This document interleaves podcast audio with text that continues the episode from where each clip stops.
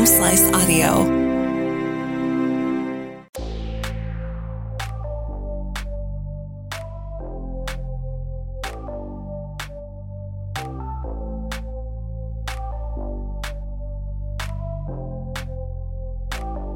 Hello, everybody, and welcome to another edition of Doc Talk with Monument Health. My name is Mark Houston, and joining me today is Dr. Kyle Lemley, who is a pediatric critical care specialist and pediatrician here at Monument Health at the Rapid City Hospital. Welcome to the podcast, Doctor. Glad to have you here. Appreciate it. Uh, you are you local? You from here, Doctor, or I am not from here. okay? Where did your journey start then to get out here? I'm originally from Texas and Oh, Arkansas. all right. Grew up in Texas, uh, high school and college in Arkansas. Uh, my wife and I met in medical school in the Caribbean, and then uh, we finished up in Brooklyn, New York, residency in Toledo, Ohio, fellowship in Kansas City at Children's Mercy. Um, and then a random couple of few years here and there, most recently from Wichita, Kansas, um, and moved up here just uh, this past August. Um, oh, so you're brand new to the area. new. then. Have you ever spent any time out here before you, you came out here? We came out on vacation two or three years ago for, uh, to bring our kids on a little camping trip and went to Mount Rushmore, to the Badlands, and kind of did a little whirlwind tour tour of the area. And they actually ended up having an early snow, and so it kind of took away some of the stuff we were going to do, but had a little snow every morning, so it was great. I'm always fascinated coming from a you know a place like Texas, uh, those southern states, always warm, and you come up here and you kind of run into your first snow, and then you think, ah, I still like it here. Still want to still, still want to live out here. We love to snow ski. So Oh, the only thing that we were upset about was we weren't anticipating it. So we didn't have anything like all of our warm weather gear and Yeah. stuff with us because the radar or the weather wasn't predicting any of that. So And obviously, we left all that at home. You get used to that out here. You'll think you'll be a, it'll be a, you know, we can have it in, in mid September. We can have snow out here in Yeah. a lot of instances. But uh, it's it's uh, it's. I'm glad you're here. Obviously, um, I, I think you're in a specialty that. Uh, you know, so many parents are, are glad that you're here as well.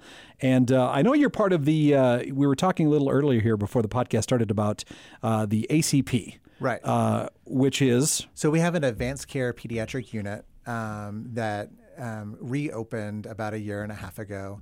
Uh, January of 22 um, is when it reopened, and it functions as a pediatric ICU. Um, there's pediatric ICU physicians that are running it, um, and we're working on getting the name uh, updated with all the regulatory bodies and everything. So we still call it an advanced care pediatric unit, um, but it functions as a pediatric ICU. So that's the only difference is the regulatory stuff that you're Right. talking about. Okay. Right. Um, well, what what led you into to, to to kids though, doctor? Why why did you want to make that part of your profession? I helped resuscitate a 27 weeker when I was in um, uh, medical school. So, a baby that was born at 27 weeks gestation. I got to help resuscitate and really um, decided to switch over from uh, doing a surgery residency was what I went to medical school to do was general surgery and switched over to pediatrics. Um, and then I was down between the neonatal ICU and the pediatric ICU. And in residency, a mentor said, You have to enjoy reading about the bread and butter. And I hate reading about nutrition, which is what you have to read about for neonatal ICU versus uh, PICU. You read about diabetic ketoacidosis, sepsis, status asthmaticus, status epilepticus, all of these fun diagnoses that I enjoy taking care of. So Oh, that's well, yeah, that's that's an amazing. I mean, that's I guess that's a great way to get into it. Obviously, uh, when you can see the change that you made for something Right. like that, right? Um, well, with this podcast, doctor, we're going to talk about um, uh, a condition that is called pediatric diabetic ketoacidosis. Um, but before we get into that, I think th- this is a, this is a condition that affects children that have diabetes, right? Um, so for just kind of a general overview of diabetes. Um, can you just kind of give a, a 30,000 foot view of what that is uh, when it uh, comes to children? Sure. Um, so uh, kids and adults both have Sure. diabetes, and so we differentiate diabetes between type one diabetes uh, mellitus versus type two diabetes mellitus. Type two is what you usually get from an older age onset, whereas type one is the is what you usually get in kids and uh, teenagers and uh, young adults and stuff. So those numbers don't mean they're not necessarily severity of diabetes. No, Okay. different cause of it. Okay, got it. Mhm. So with type 1 uh, diabetes mellitus, um, what happens is your pancreas, one of the organs in your stomach um, that is responsible for producing the insulin, or what your body uses to get glucose into the cells and, and use the glucose um, the way that we were designed to. Um, your pancreas just doesn't continue to make it. So your pancreas stops making the insulin. And so then your body depends on exogenous insulin or insulin that you give yourself in shots um, for the rest of your life in order to use glucose correctly. Is there? Are you seeing a rise of diabetes too? Is it becoming more prevalent uh, prevalent in children? I don't think there's been a significant increase in type 1 diabetes, but we are starting to see type 2 diabetes um, come up in kids, which historically we didn't see that very much at all. Okay. Uh, well, let's talk about specifically about this condition. Uh, again, it's pediatric diabetic uh, ketoacidosis, uh, and it's considered this is a this is a, a medical emergency, really, in kids that have this condition, right?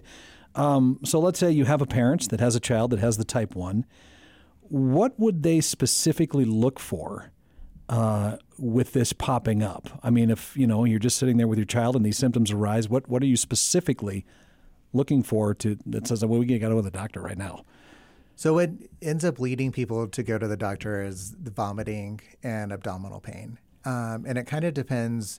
The rest of the presentation depends on is this a new onset diabetes, the first time that the kid has had an issue with diabetes, or is this recurrent? The kid is known to have diabetes, and they um, ended up getting sick or just not taking their insulin or whatever the cause was for them to go into diabetic ketoacidosis again. So if it's a first time presentation, um, the the families once they get to the ER because of the vomiting and ab- abdominal pain, we'll start asking them questions of were they drinking more, were they had been have they been peeing more? Because typically with new onset diabetes, looking back over the last two to four weeks or even the last couple of months, the kids have been drinking more, especially water, because they've been feeling dehydrated. Um, they're peeing a lot more. Sometimes kids that are potty trained, even at night, will start wetting the bed again because they just are drinking so much they can't control themselves at night. Um, and then they'll have weight loss too. Um, that kind of adds it all together for the family to bring them into the ER. Um, and that's more for the uh, first time new onset diabetes. Um, the kids that have diabetes know they have diabetes. Typically, just vomiting and abdominal pain is kind of what leads them to to the ER for um, for management. And that's what you recommend. I mean, if you see if if your children is experience if your child is experiencing this, if they have diabetes, and uh, and you start to see these signs, um, then it's it's immediately to the ER, right? You shouldn't hope that it gets better the next day. Right, typically. So um, all of the diabetics, they'll um, in addition in addition to their normal insulin regimen, all of the di- diabetics will have a sick regimen. Um, that as you know, if they're sick or with a cold or anything going on, their body's going to need to use more glucose um, to keep up with their metabolic demands of being sick.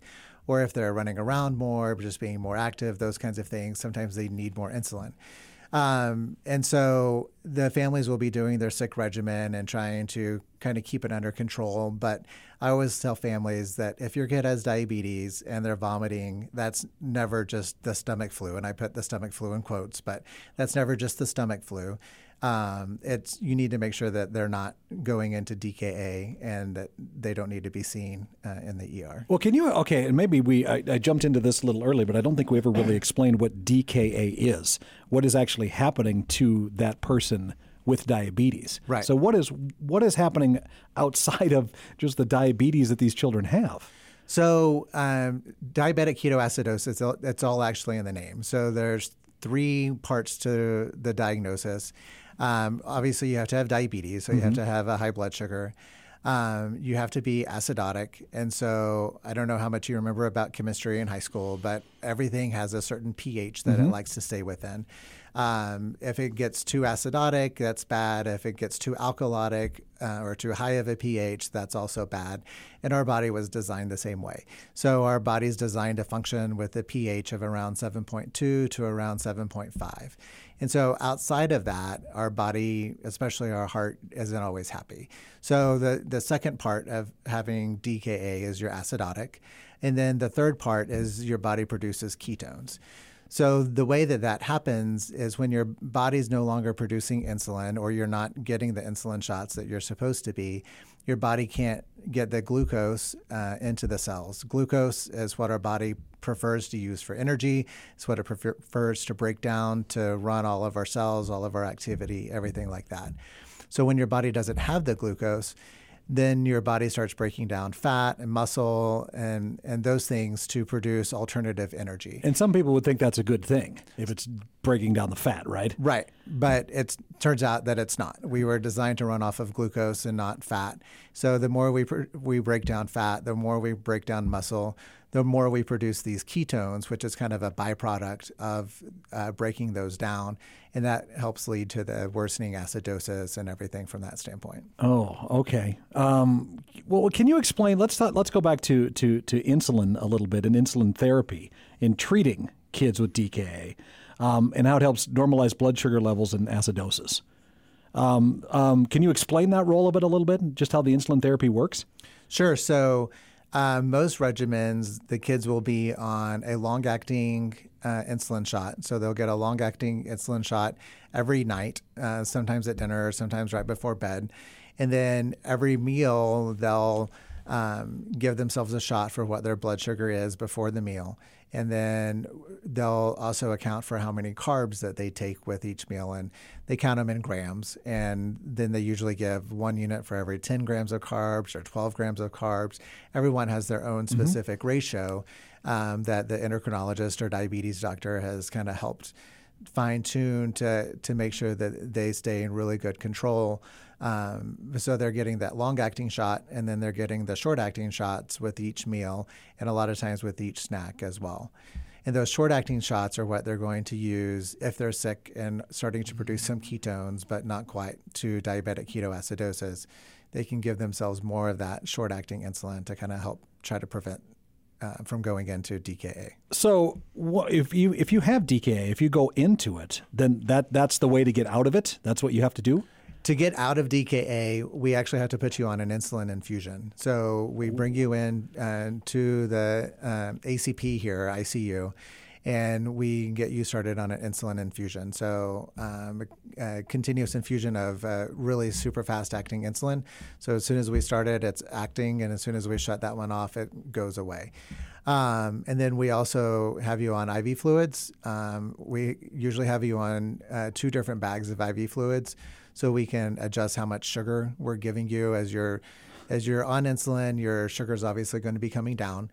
And so we increase the amount of sugar we're giving you just to make sure that your body has enough glucose um, to to be able to respond to the insulin. Because the main problem uh, when you have uh, diabetic ketoacidosis is you don't have insulin. Mm-hmm. So we have to give the insulin to get your acidosis fixed, and then uh, sometimes we then we usually have to uh, bring in uh, varying amounts of glucose for your body to use with that insulin.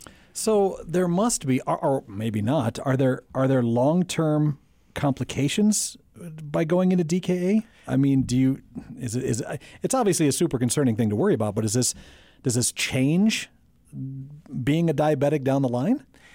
Um, the more you go into DKA, it just shows that you are likely poorly controlled and so oh, then okay. the worse con- of um, control over your diabetes that you have, that increases your risk of uh, long term complications. And a lot of those fall into what you see the, in the adult world. They talk about diabetic feet, where you lose your feeling and you start having ulcers and stuff. We don't typically see that in kids. You can get uh, kidney problems and stuff with it. The biggest and the scariest things about DKA is actually acute when they first present and when they're in the ICU. So the big things that we worry about is brain swelling. So actually, uh, almost 100% of kids have some degree of brain swelling when they present with DKA. Um, and so most of the time it's not what we say clinically relevant. The kid isn't really affected by it. It's the only way that we would know it is if we did head imaging when they got admitted, and then six weeks later, when everything was normal, we re-imaged their head. Retrospectively, we could look back and say they had a little bit of swelling, but it's not enough to cause any problems in that acute phase. However, um, if their blood sugar drops too fast or if they wait too long to come in, that brain swelling can get bad. Um, and you can have significant um, brain damage. Um, there's even been kids that pro- progress to brain death from just how much brain swelling they get from not getting their uh, diabetic ketoacidosis. And is that just a matter of just waiting too long to right. come in? Some of it, yes. Um, some of it, it just uh, unfortunately, some kids just don't respond as quickly, or um, genetic predisposition, or whatever the case may be, progress faster than others, even if the family did everything that they could. There's just, you know, unfortunately, a small mortality rate so, just associated with DKA. So, really, the takeaway from this podcast would be management. Right. I mean, obviously, being a diabetic that's that's that's your that's your life right now until something better comes along. It's all about management, correct?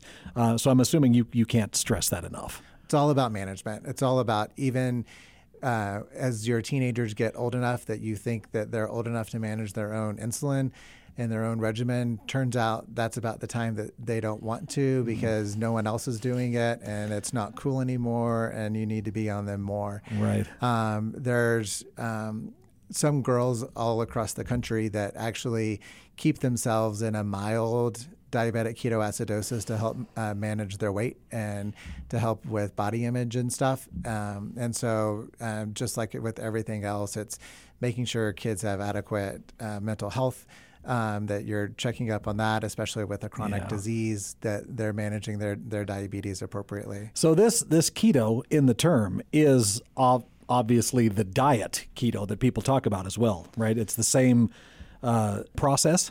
Right, you're essentially uh, well, it's the ketogenic diet. Yeah, there we go. Yes, when you're it. on yep. the ketogenic diet, your goal is to actually throw yourself into ketosis, and that's so not that healthy, is it? I mean, in my mind, no. Okay. Um, obviously, that some right. people somewhere have thought that this ketogenic diet is good. Sure. Um, and it helps you manage your weight loss and stuff. Um, I'm a big proponent of actually just um, not labeling food and as good or bad. Mm-hmm. And just if you need to lose weight, it's all about calorie deficit and it's all about exercise and right. moving and making sure that you're eating a balanced diet, eating uh, low calorically dense food versus high calorically dense food. And there's a lot of techniques for weight loss that we can talk about that's way healthier sure. and produces actually life changes uh, more than uh, these fad diets. right. Stuff. And as a diabetic, you would never want this at all. No, right? no, even though obviously with the ketogenic diet, you're avoiding carbs. And mm-hmm. so a lot of people are like, oh, I um, I have diabetes, so I need to limit my glucose, and so I can't have carbs, which it's true. You should manage how much sugar you have sure. and how many carbs you have and those kinds of things. But that's also why you take insulin is to be able to utilize that. Um, but totally avoiding carbs isn't, um, especially good carbs, isn't right. the right answer either. Do you uh, do you see a path out of this someday, doctor? Do you? I mean, obviously we have medical advances that that happen sometimes you know faster than I think even you're ready for in some instances. Do you see a time when when we might get through a lot of this management of diabetes and it might come down to just I don't know a bunch of different things? I, I do see a time when they're doing more like pancreatic transplants. Yeah. Um, where you're you can transplant a pancreas and have it work, but the alternative to that is then you're having to take medicines to help prevent rejection mm-hmm. of that organ because it's not your organ and it's not the organ you were designed to have and right. everything else. And so currently, anything that we have to um, make it so you don't have to take insulin, you're substituting taking another long term chronic med and increasing risk and everything else. And so, um, you know, I wouldn't be surprised if um, there's ways of um, of not transplanting organs, but just giving a, a large capsule of insulin that you're not having to do shots or so I, I wouldn't be surprised if there's right. a better fix in the years to come, um, they are realizing that they can use some um, different medicines that actually um, are designed um, with like type 2 diabetes to just increase insulin production because uh, these kids that are just diagnosed with diabetes they have what we call a honeymoon phase so their pancreas is still working to some extent not as much as we would like for it to but they're realizing that if they give these uh, type 2 drugs to kind of increase the insulin production that we can kick that honeymoon phase up a little bit and kind of keep you off of insulin for at least another year or two. Um, and so there are some um, new things coming out with that. But I think we're a ways away from actually not having to use insulin on a regular basis. Well, Dr. Kyle Lemley, pediatric critical care specialist and pediatrician at Monument Health, Rapid City Hospital, thank you for coming in and talking about this. Uh, this has been uh, super interesting. And, and for people, of course, that manage this disease, you know, I think the more information they have, especially when you have it with kids, uh, it just can't be talked about enough. I, I'm assuming you would absolutely agree. I do. And thanks for having me on. yeah, thank you very much, Doctor.